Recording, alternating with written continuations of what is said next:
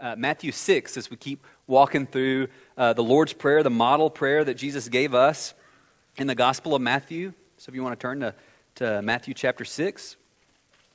Um, I don't know, we got several teachers in the room. Um, and I think, I think our teachers in the room are, are overall, I think y'all do a, a great job. Every teacher I'm, I'm seeing here is just an incredible uh, person with a heart to, to educate.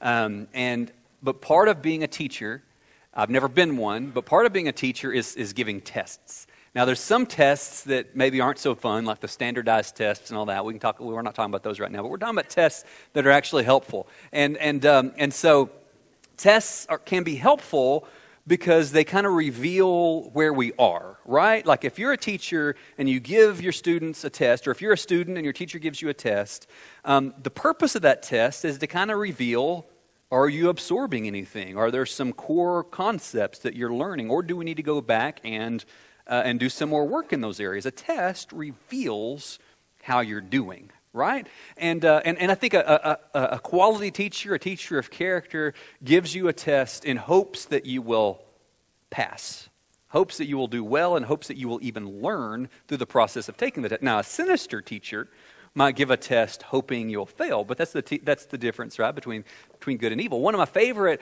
uh, uh, pastors, uh, pastors, one of my favorite teachers, professors, uh, was Dr. Roark, Dr. Wallace uh, Roark. He was uh, my philosophy and theology professor at Howard Payne University. And, and Dr. Roark really was committed to not just telling you what to think, he didn't want to tell you what to think, he was committed to trying to teach us how to think kind of a lost art in our, in our world today because a lot of us want people to tell us what to think, but Dr. Roark was committed to saying, I want to teach you how to think. Um, and his tests were really difficult. They were really frustrating because they were just essay questions. He wasn't going to mess around with true, false, or multiple choice, or fill in the blank, or hangman, or anything like that. I mean, these were essay questions. And he was a deep thinker, and he was an outside of the box thinker, and he didn't know, like, do I need to, like, answer with, like, two sentences, two paragraphs, two pages? Do I need to write a book? How do I answer this? And so my first year, uh, first semester, I took uh, classes with Dr. Roark. He gave us a philosophy a test, and he gave us this exam. And uh, uh, the hour and 20 minutes goes by. I'm still writing. I haven't gotten all the questions yet, and I'm trying to just, you know, uh, just really extrapolate and sound smarter than I am, and and like good thing I grew out of that, huh? And um, and so me and me and my buddy Landon, like the, the class is over, and me and my buddy Landon are, are, are the last ones there. Everybody else has given up, conceded defeat, and, and went home. Me and Landon are kind of in the same place. We're not finished. We haven't answered all the, all the questions yet. And so we say that we approach Dr. Roark and say, hey, Dr. Roark, um, you know, we're just we're taking this test so seriously that we've we've run out of time and we stay around take some extra time and, and finish answering the rest of these questions and dr Roark just kind of looked at us and he put his hand on his face like this and he said, One day the final bell on my life will ring, and I will answer for what I did with the time I was given. And we said, So does that mean we get the extra time or no? So. Uh, so yeah, didn't get any extra time. I was judged based on what I had done, and from what I remember, I was judged pretty harshly. But Dr. Roark was a great professor, and in the process of testing, he taught and, and he helped me learn. And, and his desire in testing us and even giving te- difficult tests was that we learn. Um, and, and when we talk about testing and temptation today, when Jesus tells us to pray, lead us not into temptation, kind of, it can kind of be confusing because the word for temptation and test and trial are all the same Greek word. And the scripture tells us that God does not tempt us to sin, but God does, sometimes He does test us. And He tests us because He's good. And He tests us to reveal what's going on in us and to help us see what's going on under the hood. And, and, and God tests us um, and puts us even in situations where we will struggle and where we will be tempted and where we, where we will be uh, experience trial because temptation reveals, us, reveals to us what's going on in our heart. Temptation reveals to us the condition of our heart. And so, uh, if, if I gave, you know, if somebody gave me, let's say, a million dollars, which if anybody wants to do that, I would welcome that opportunity. But if you gave me a million dollars and I went out and like just like blew all that money in Vegas, or I went out and I bought like I, I like built a mansion for myself, or I might go out, I might go out and feed the poor with it and, and, and, and give a, a super generous tithe off of it, or uh, and then some, and, and I might give it all away. I might build orphanages. I might go like buy a million dollars worth of meth and like OD on meth whatever I did, hopefully I wouldn't do that last one, but whatever I did with that money, it wasn't the money that made me do it. The money revealed the condition of my heart, right? The, the money just revealed what I would do if I could do it, and then the money revealed the condition of my heart. So if I get money and I'm selfish with it, I was already selfish. It just revealed to, to a greater degree. You know, you ever known somebody that gets a position of authority and suddenly they become a jerk and you're like, man, power corrupts. No, power reveals. And it reveals what was already in this person's heart. And that's what temptation does. That's what testing does, is it reveals the condition of our heart. How we respond to temptation, how we respond to times of testing, that reveals the condition of our heart. And God's heart as we walk into seasons of testing is He wants us to grow. He wants us to, to be transformed. He wants us to see what's going on in our hearts and cry out to Him for deliverance. The enemy's motive as we walk through temptation is he wants us to fail. And that's, the, that's a huge difference there, is the enemy's uh, desire and temptation is he wants to break you. He wants to destroy you. He wants you to fail. God, as we walk through seasons of temptation and trial and testing, God wants you to grow. God wants you to learn. God's rooting for you to succeed. All right, so today we're going to talk about as we pray that prayer, lead us not into temptation, but deliver us from evil. We're going to see that we, we cultivate healthy soil by daily acknowledging our need for guidance and rescue. There's something humble, humbling about this prayer lead me not into temptation, lead us not into temptation, but deliver us from evil. Because this prayer is saying that I need God's guidance or like I'm going to walk into a ditch somewhere.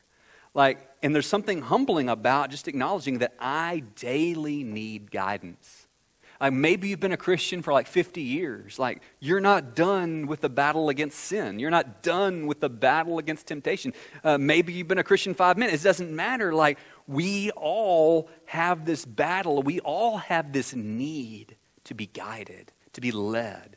And we all have this need to cry out for rescue. Like we said earlier, a Christian someone who's been rescued, and a Christian someone who continues to need rescue. And I have a daily need for guidance and rescue. And, and so, but fighting temptation requires daily vigilance.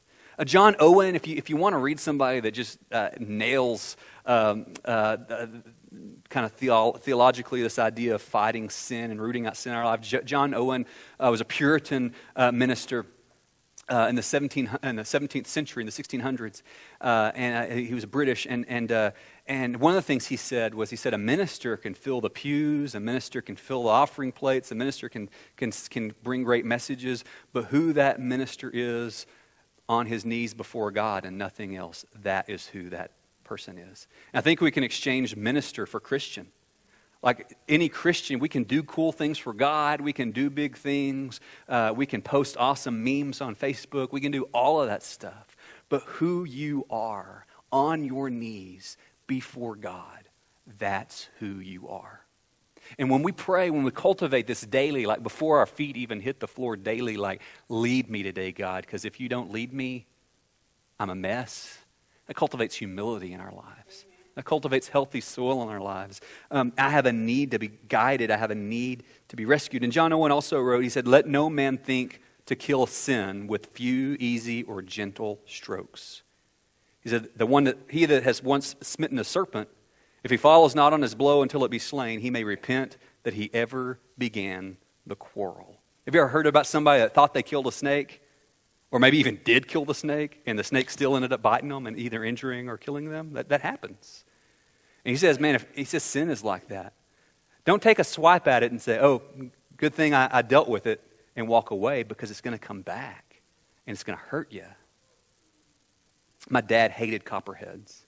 Um, he, he thought that copperheads were so uh, so much less honest than rattlesnakes because rattlesnakes will give you a warning and copperheads they'll just come out of nowhere you know? And so like when he would see a copperhead like he would just like over the top kill this thing. So i remember one time we're, the families were driving uh, uh, down our, our dirt road. We lived like four miles up a dirt road and, and he sees a copperhead and he slams on his brakes and just like grinds the tires on and then backs up and grinds the tires on and pulls forward and, grinds, and like over and over and over and we're like dad are you okay? Like who hurt you? Like what is up? You know and, and like we look out the window, and this copperhead is like this oozing, uh, greasy spot on the road. And I'm like, Dad, I think you got him, you know?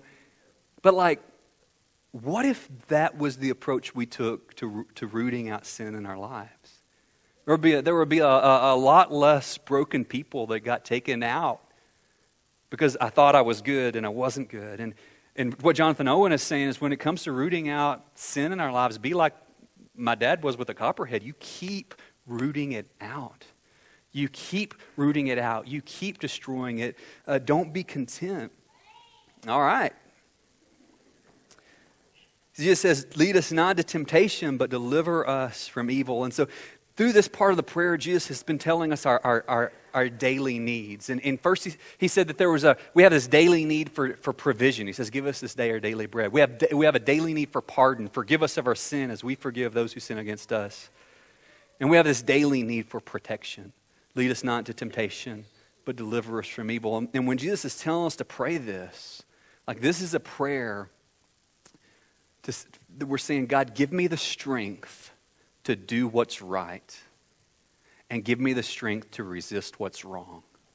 And if you're like me, I think, I think a lot of us are alike in this, is like we'll, we'll do what's right and resist what's wrong as long as all the conditions are favorable to do so. It's kind of like me and working out. Like I'll go through seasons where I'm really committed to working out, and I go through seasons where, like right now, I'm not committed. And like I'll see Nick and Stacy at the grocery store. I'm like, hey, you know, I've just been super busy. You know, I'm like giving all the excuses people give for church. Like, I've been just really busy. It's a busy season, you know, right now.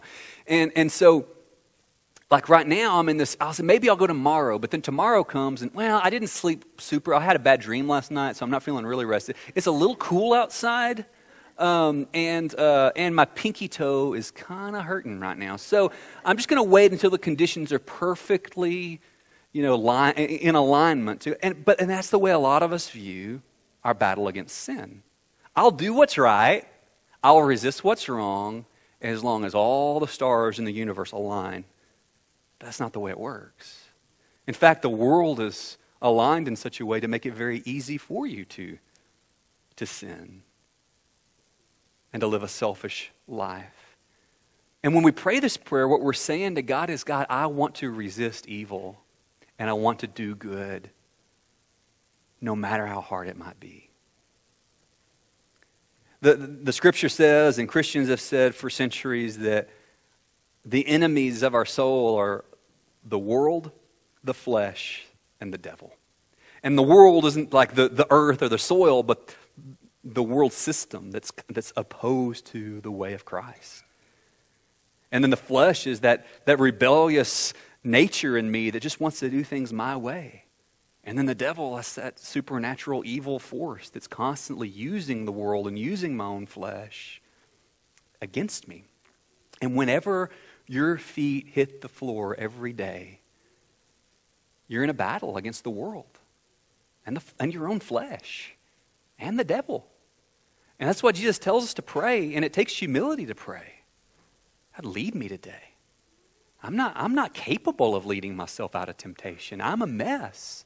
And it's, it amazes me how fast I can get offended. It amazes me how fast I can slip into gossip. It amazes me how fast I can, I can manipulate, I can try to manipulate what other people think of me.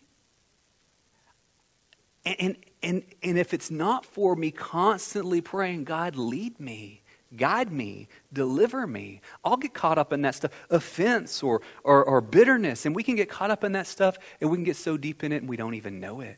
And then we get blind to it. And then our heart gets hard to it. And then we think that we're the ones that are great and everybody else is the one that's a mess. A lot of us are like Samson. I, I relate to Samson a lot minus the whole dashing good looks and superhuman strength, I relate a lot to Samson in the sense of Samson was constantly pushing the line.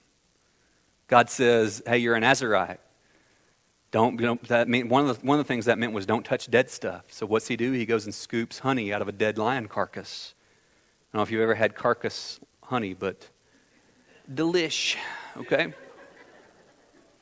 he's not supposed to drink, so he's drinking and he, he's hanging out with Delilah and all, all kinds of stuff, you know, pushing the lines.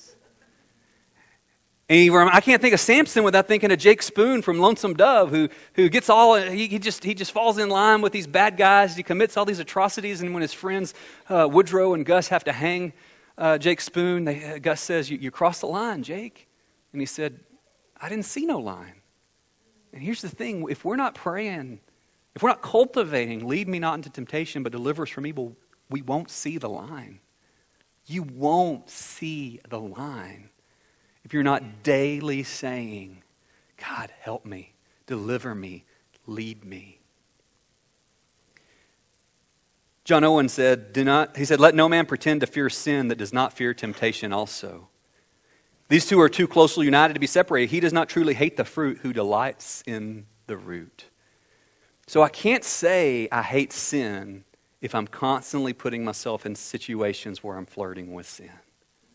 I can't say I hate adultery if I'm constantly cultivating inappropriate relationships with the opposite sex.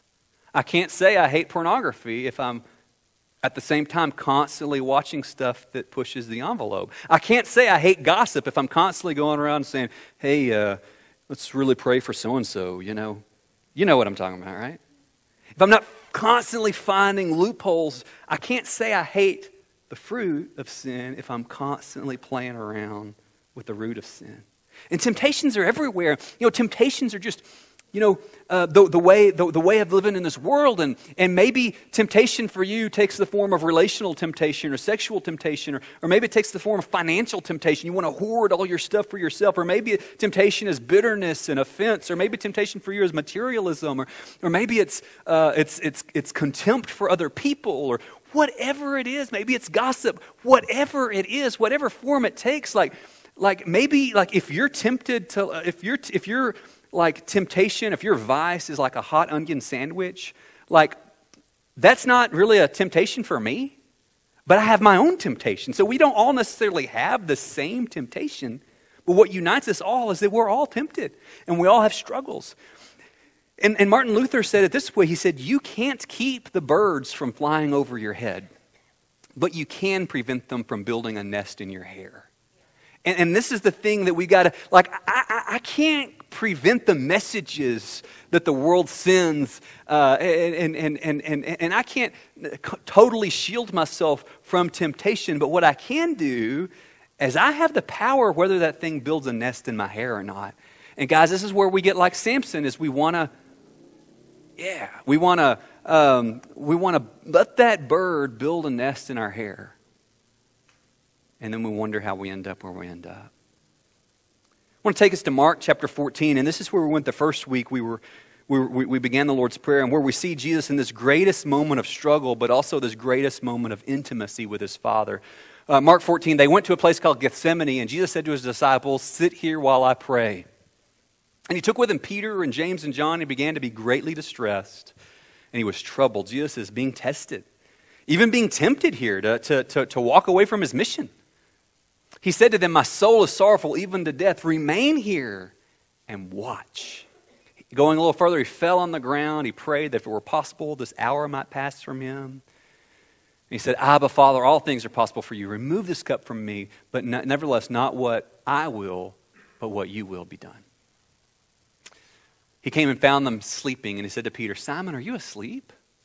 Could you not watch one hour? Watch and pray that you may not enter temptation. The spirit is willing, but the flesh is weak. And Jesus is saying here that you watch and pray that you may not enter into temptation. To enter into temptation is the idea of being taken in by it, tripping into it. It's, it's not the idea of watch and pray that no temptation will ever come your way. I mean, temptations are coming at you. But watch and pray that you don't get sucked into it.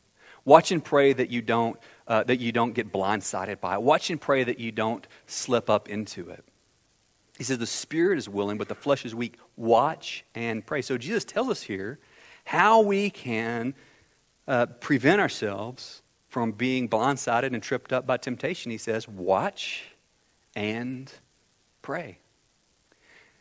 And if I'm not, if I'm not um, making my home prayer, then I'm going to be making my home temptation. I, I, I can't stay out of temptation if I'm not in prayer. He says, watch and pray that you may not enter into and be taken in by temptation. Now, now the temptation, the testing, the trial that Jesus is talking about here, he, he's not saying he's not saying to Peter like, watch and pray, or, or, or, you might look at something you're not supposed to look at on your phone, or hey, watch and pray, or you might drink a Coors Light. Like what he's talking about here is watch and pray, or you're about to abandon me. Watch and pray, or you're going to forsake me. And that's exactly what Peter and the disciples did. They forsook Jesus.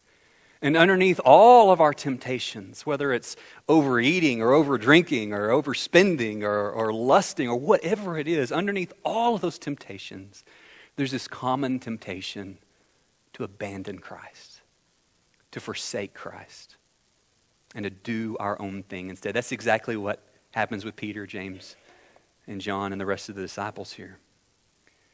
So, so whenever we enter into temptation, there's like this, this obvious layer of temptation, but then there's also things going on under the surface that we might not see. So I want to take, for example, last week's, uh, last week's um, whatever uh, drama of the Super Bowl halftime show. This week it'll be some other thing we're all upset about. But let's talk about last week's. So we didn't watch the Super Bowl, uh, not because we're holy, we're at home praying and fasting. It's just not something that's interesting to us, and so we don't watch it. So we were kind of behind the ball on the, the controversy around the halftime show. And so, you know, pull up social media the next morning, and it's like there's these blog posts like, oh my goodness, I can't believe how immoral and immodest the halftime show was. And then over here, it's like, come on, guys, it's not a big deal. But the halftime show, you know, it was a beautiful presentation of culture. And I think there's probably truth on, on both of those sides, and I'm not here to try to sort that out for you. But what I can say is that, let's see, what I can say is I've got to know the way I'm tempted. And for me, I love the female body. Can I say that, guys? Is that true? I mean, some guys are like, I'm not going to shake my head right now. like, I, I think Shakira, I, I really appreciate Shakira. I appreciate the honesty of her hips, you know, they don't lie, you know. Um, sorry, I didn't say that the first hour. I should have said it this time. But if Sonda walks into the house and I'm like watching the halftime show on YouTube and she's like, What are you doing? I'm like, I just am admiring the athleticism of this. Uh, I'm just admiring culture, you know. She's going to be like, mm, I'm not admiring what you're admiring right now, you know? And so I just love uh, beauty. I love beauty. And, and uh, no, uh, I, I, don't think that, I don't think this is okay because I've got to know that there's a line there where it goes from admiring beauty to lusting. But biblically speaking, my response isn't to tell Shakira to put more clothes on. And my response isn't to tell NBC or whoever what to air. Whose responsibility is it for me to guard against lust? Do what? It's my responsibility. Jesus said, if you lust, tell the women to put on more clothes? No, he said, if you lust, gouge your eyes out. We want to gouge other people's eyes out in contempt. He says, if you got a problem with lust, you guard, you go gouge your own eyes out, okay? You are responsible to not go places where you're going to be tempted. So, like, for me, like, wasn't shocked that there was flesh on display at the Super Bowl halftime show. That's not a new thing. Should it be? Should it not be? That's a different conversation. So, on the one hand, so immediately there's the posts. That was that was terrible. I can't believe that was on. Then there's the post, oh man, that was awesome and I love it. Why are you offended? And underneath all that, wherever you stand on it, I know where I, I know where I know where I'm weak and where I've got to guard my own eyes. But wherever you stand on it, so much of, of, of these things it becomes not about the issue, but it becomes about what do I want people to think of me? I want people to think I'm really holy, so I'm going to share this blog post. The blog post had to have been written while the halftime show was still going on. It was out so fast. Like, how? And th- on both sides. So I'm going to, sh- I'm really holy. I want people to think I'm holy. So I'm going to share this one about how offended I am. Or I want people to know how advanced and elite I am. And so I'm going to share this one. And what we get into on either side is we spend so much energy falling into the temptation and the trap of trying to manipulate and manage how people see us, regardless of the issue. Can you think about how much time you spend manipulating and managing your image? And I do it, I'm doing it right now. And I got to be aware of that. And you got to be aware of that. And one of the big temptations of our time is the temptation to spend more time managing what people think of me than what people think of Jesus Christ. One of the biggest temptations of our time is I'm more caught up in my image than I am in the image of Jesus. I don't know if you shared a blog post. I'm not on Facebook that much. I'm not targeting you right now. I'm just trying to make a point, okay? Probably not a very good one. But watch out for that temptation to manage and manipulate how other people perceive you. That will just drain so much life. But it's something we're constantly tempted to do that we don't talk about very much. There's this temptation we face. This is, again, underneath the obvious stuff there's a temptation we face to be sufficient in and of ourselves apart from Christ. To constantly, we're constantly tempted to prove our worth. There's this temptation we face to abandon Christ. And that's what the disciples were walking through. And Jesus says, again, he's not like, watch, watch and pray that you don't drink a beer. He's saying, watch and pray that you don't abandon me. And we've gotten so caught up in some of the surface level stuff that, yes, does matter. But we forgot to ask the question are we watching and praying and standing with Jesus, or have we forsaken him? Because that's what's underneath all the other sin. Is do I forsake Jesus or stand with Jesus? There's this temptation we face to harden our hearts. You know what I'm talking about? You fight that temptation? To just build a wall around our heart and get self righteous and uptight and, and angry and mean and contemptuous and we slap religious stuff on it and it's ugly. There's this temptation to live selfishly, to live for me, to live as though I'm the king of my own little cosmos. I want to go to, to 1 Corinthians 10 with the Apostle Paul, and, and this is our last scripture. He, he walks us through, he walks the Corinthians through the story of Israel. And at the beginning of verse 10, he says, I don't want you to be unaware, brothers. Our fathers were all under the cloud. They passed through the sea. They were baptized into Moses in the cloud, the sea. They all ate that same spiritual food. They drank the same spiritual drink. They drank from the spiritual rock that followed them. The rock was Christ. Christ was even with them. Nevertheless, with most of them, God was not pleased, for they were overthrown in the wilderness. Verse 6 These things took place as examples for us that we might not desire evil as they did. He says they actually, they didn't just stumble into, Israel, into, into evil, they desired evil.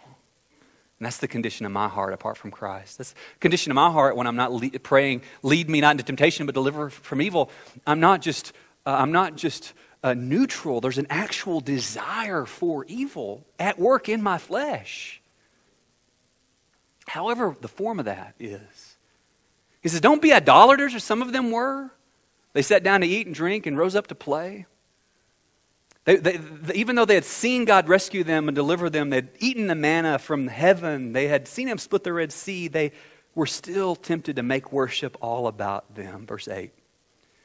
Don't indulge in sexual immorality as some of them did, even though they got the, the Ten Commandments and and 23,000 fell in a single day at God's judgment. Like, even though they had gotten God's word and they had seen God do so many incredible things, they wanted to rewrite God's word and say, well, you know what? I want to be sexually immoral in this way, this way, or this way, or this way, or this way, so it must be okay because you see that nothing's changed in thousands of years.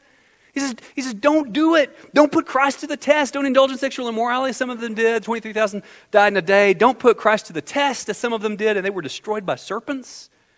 Don't grumble as some of them did and were destroyed by the destroyer. Wait a minute, grumbling is on the same level as idolatry and sexual sin? Do we know that? Hold on. Scary. Verse 11.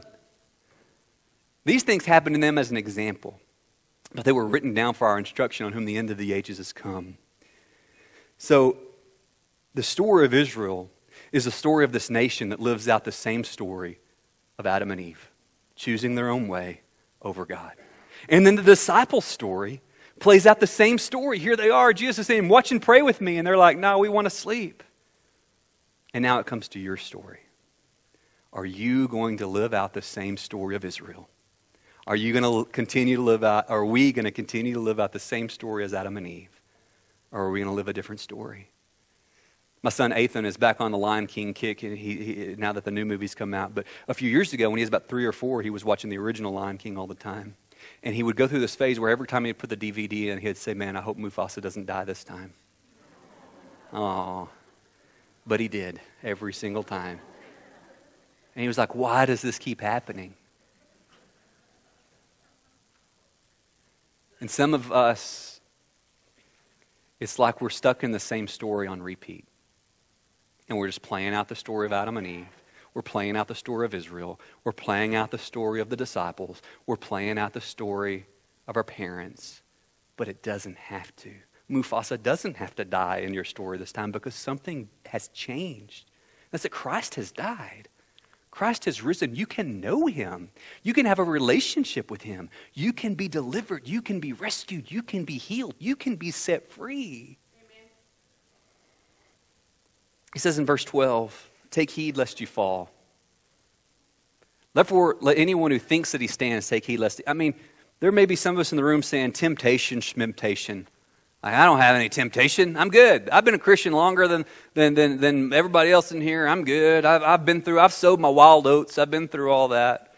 He's, that's who Paul's talking to you. Take heed. Uh, let Anyone who thinks he stands, take heed lest he fall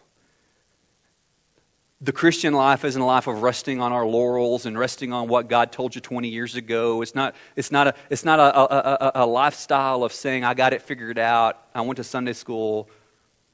The Christian life is a battle from beginning to end. Beware, he says. Verse 13 No temptation is overtaking you that is not common to man. This really helps me because I'm as selfish as you are, and that's saying a lot and you're as selfish as I am, and we have this thing we do where we think that we're the only people that have ever been through something. You ever do that? And we think we're more unique than anybody ever has. And, well, I know God's word says this, but there's no way it applies to me in my situation. Becky Acuna does the best job of anybody I know of just kind of bringing it home to somebody like, you're not the first person that's been through this. And somehow, usually, she's able to say it and they don't get mad at her. But Every now and then they do. But, but she got a way of just cutting through that. And guys, whatever you're going through, take comfort in the fact you're not the first person that's had this struggle. You're not the only person who has this struggle. You're not even the only person in this room that has this struggle. There's no temptation that befalls us. It's not common. God is faithful. That's the root of all temptation right there. That was the root of temptation in the, in the Garden of Eden. That was the root of temptation in the Garden of Gethsemane. The root of all temptation is to believe the lie that God is not faithful. The core trick of the tempter is to try to convince you that God's not enough. Try to convince you that Jesus is not enough. Try to convince you that God is not faithful. But when we're tempted and when we're tested and when we're struggling and when we're just so weighted down, we feel like we're not even going to be able, able to, to, to, to go without sinking. What we grab hold of is we grab hold of the cross of Jesus Christ. And that's the flag planted in the middle of history that says to you, Great is his faithfulness. God is faithful. He went that far because he's faithful. We grab hold of that. And just like Israel is a witness to us, your life is either a witness or it's a warning. Your life is either a witness to others, and people are saying, Man, why are you the way you are? Like, wow. Or your life is a warning, and people are saying, Why are you the way you are? And the one that makes the difference is do you have a walk with Jesus Christ? So, so Jesus tells us to pray, lead us, deliver us, and that tells us two things. When he tells us to pray, lead us, and deliver us, and that tells me that I'm weaker than I think I am. I'm frail. I need to be led, and I need to be rescued. And it takes humility to accept that. It tells, that tells me something about me. I'm frail and I'm prone to wander, but it tells me something about God too. He tells us to pray, lead me, lead us, deliver us. And that says that God is sovereign even when life is hard, even when you're tested, even when you're tempted, even when you feel like you just can't give another millimeter. God is sovereign, and God is faithful, and God is there. We have this need for guidance. That's why Jesus tells us to pray, lead me, lead us. We have this need for community, which is why he uses the pronoun us. And we have this need for deliverance. And I want to hang on that word deliverance for a second as we wrap up. Deliverance is a good word, it's a biblical word. It's a word to describe rescue from Egypt, rescue from sin. Jesus came to restore and rescue and deliver you. And so there's a spiritual element of deliverance that sometimes is in Baptist circles we don't talk about that much. And sometimes other circles maybe overdo it or overemphasize it. So let me say this if there's something you're battling, maybe you're battling something physical or emotional or spiritual or whatever, anxiety, depression, whatever, see your therapist, see your doctor, take your meds, do all that stuff, okay? I'm not saying don't do that stuff, do all that stuff. But there are some battles that we're fighting that we need supernatural deliverance from. And let's not be so Baptist that we forget that there is a reality, there's a spiritual war going on. And we can't fight all of our battles through flesh and blood. Even Jesus said, some demons only come out through, and I'm not saying you have a demon, okay, but some of us might. He says, some only come out by prayer and fasting. So sometimes if you're in a situation where you just keep hitting a wall and you keep hitting a wall and you keep hitting a wall, you may need to gather people whose maturity in Christ you trust, you may need to say, I need you to lay hands on me. We need to pray together. We need to fast together. We need to cry out to God for supernatural deliverance. We need to do battle together. And, and that's a component of spiritual warfare. That's a component of discipleship that I fear we, we, we don't need to lose that. So if you find yourself and you're just stuck, yeah, get discipleship. Read the Word of God, study the Word of God, pray, be in community, go to the doctor, go to the counselor, do all of that, and circle up with some people and say, we need to cry out for spiritual, supernatural deliverance that can only come from the bondage breaking power the cross and resurrection of Jesus Christ. Jesus, the band's coming up. The band can come up now, but I, I want to close just taking our eyes back to Jesus on the cross. Jesus resisted the greatest temptation that anyone has ever endured. All the temptation you can ever imagine and then some was poured out on Jesus from the moment he entered this world to the last. And he endured. He went through temptation alone. Even his closest friends went to sleep. And Jesus went through temptation alone so that you never have to walk through temptation alone. You have the body of Christ with you, but beyond that, and most more important than that, even, you have Jesus Christ Himself with you because He went through it alone. You never have to go through it alone. You're never tempted or tested in isolation. God is faithful. Because Jesus was not delivered from evil. That means you can be and you will be. You have been and you will be. Jesus' cry, deliver me from evil, was met with no. He hung on the cross and he bore your sin. He bore my sin. Evil did its worst to him. He was not rescued. And three days later, he rose from the dead because Jesus was not rescued. You can be. Lay hold of that today.